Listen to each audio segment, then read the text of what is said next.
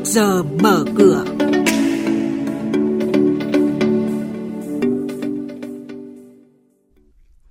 Thưa quý vị, thưa các bạn, Thủ tướng Chính phủ đã phê duyệt triển khai thí điểm tiền di động Mobile Money. Vi phạm quy định về công bố thông tin trên thị trường chứng khoán, ba nhà đầu tư bị phạt gần 90 triệu đồng. Nhận định diễn biến giao dịch tại Sở Giao dịch Hàng hóa Việt Nam. Đây là những nội dung đáng chú ý trong chuyên mục trước giờ mở cửa sáng nay. Thưa quý vị và các bạn, Mobile Money, tiền di động, phương thức thanh toán sử dụng tài khoản viễn thông di động cho các giao dịch hàng hóa dịch vụ có giá trị nhỏ vừa được Thủ tướng Chính phủ cho phép thí điểm trong 2 năm kể từ ngày 9 tháng 3 năm 2021. Trái với cảnh trầm lắng như mọi năm, năm nay sau Tết Nguyên đán, thị trường bất động sản bất ngờ nhộn nhịp. Thậm chí đất nền tại một số tỉnh thành còn lên cơn sốt. Các địa phương có kinh tế phát triển tốt, nhiều khu công nghiệp hoặc có lợi thế về du lịch được quan tâm hơn cả – theo các chuyên gia, việc phát triển mạnh các dự án bất động sản tại các tỉnh là tin tốt cho các địa phương, tăng thu ngân sách. Tuy nhiên, người dân và các nhà đầu tư cũng cần cân nhắc tính pháp lý của các dự án, tránh đổ tiền vào các lô đất chưa rõ ràng pháp lý hoặc là bị cuốn vào các cơn sốt ảo do giới đầu cơ thao túng.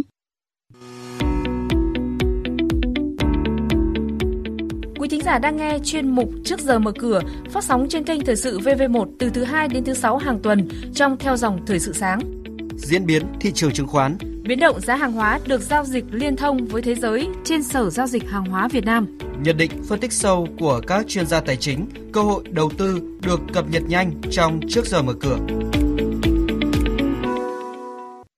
Thưa quý vị và các bạn, Bộ Tài chính đã chỉ đạo thành lập tổ công tác xử lý dứt điểm tình trạng tăng nghẽn giao dịch trên sàn giao dịch chứng khoán Thành phố Hồ Chí Minh, bảo đảm vận hành an toàn hệ thống, Đáng lưu ý, Bộ Tài chính phối hợp với tập đoàn FPT cùng tìm giải pháp tháo gỡ, thống nhất áp dụng hệ thống phần mềm đang được vận hành tại Sở Giao dịch Chứng khoán Hà Nội cho hệ thống giao dịch tại sàn giao dịch chứng khoán Thành phố Hồ Chí Minh.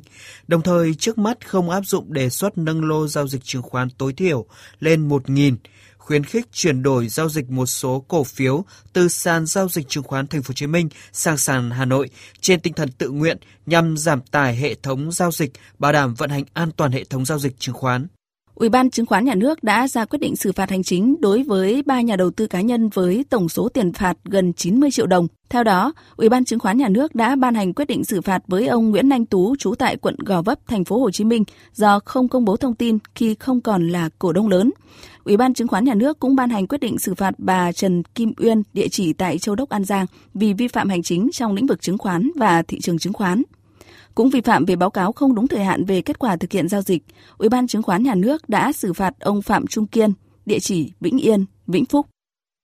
Về diễn biến trên thị trường chứng khoán, thưa quý vị và các bạn, phiên giao dịch hôm qua, tâm điểm thị trường là các cổ phiếu tài chính, nổi bật là nhóm cổ phiếu ngành ngân hàng và chứng khoán. Sau vài phiên chững lại gần đây, nhóm chứng khoán đang thu hút dòng tiền từ nhà đầu tư với kỳ vọng lợi nhuận quý 1. Với những diễn biến như vậy, mở cửa thị trường chứng khoán hôm nay, VN Index khởi động ở mức 1.181,73 điểm, HNX Index bắt đầu từ 273,52 điểm. Tiếp theo là các thông tin về diễn biến mới nhất trên thị trường hàng hóa được giao dịch liên thông với thế giới tại Sở Giao dịch Hàng hóa Việt Nam. Mời quý vị và các bạn nghe những nhận định của ông Đoàn Bảo Trung, chuyên gia phân tích thị trường của Sở Giao dịch Hàng hóa Việt Nam. Thưa ông, xin ông cho biết những thông tin về diễn biến đáng chú ý trên thị trường kim loại gần đây ạ. Giá nhóm kim loại quý vẫn phụ thuộc vào diễn biến của đồng đô la và lợi suất của trái phiếu Hoa Kỳ, cộng hưởng với sự kỳ vọng vào gói kích thích kinh tế của nước này. Những thông tin tích cực về gói 1.900 tỷ đô của Tổng thống Joe Biden đã được Hạ viện thông qua cũng góp phần củng cố đa tăng của giá. Kết thúc phiên giao dịch hôm qua, giá bạc và bạch kim tăng nhẹ khi đồng đô la có phiên suy yếu thứ ba liên tiếp. Trong khi đó, nhóm kim loại công nghiệp đồng loạt tăng mạnh, đặc biệt là quặng sắt, do kỳ vọng và nhu cầu tiếp tục gia tăng tại Trung Quốc. Ông có thể cho biết cụ thể một số nhận định về giá quặng sắt trong thời gian tới ạ? Đóng cửa ngày 11 tháng 3, giá quặng sắt tăng mạnh 3,85% lên mức là 164,7 đô la Mỹ một tấn. Các công ty thép ở thành phố Đường Sơn thuộc Trung Quốc buộc phải cắt giảm sản lượng từ cuối tháng 2 để đáp ứng một phần kế hoạch bảo vệ môi trường của chính phủ nước này và điều đó giúp giá quặng sắt phục hồi sau 3 phiên giảm mạnh liên tiếp. Tuy nhiên, lượng quặng sắt dư thừa ở các cảng Trung Quốc khiến lo ngại về nguồn cung được giảm bớt. Tính đến hết ngày 11 tháng 3, tồn kho quặng sắt tại 46 cảng chính của Trung Quốc đạt 130,9 triệu tấn, tăng 1,4 triệu tấn so với ngày 4 tháng 3.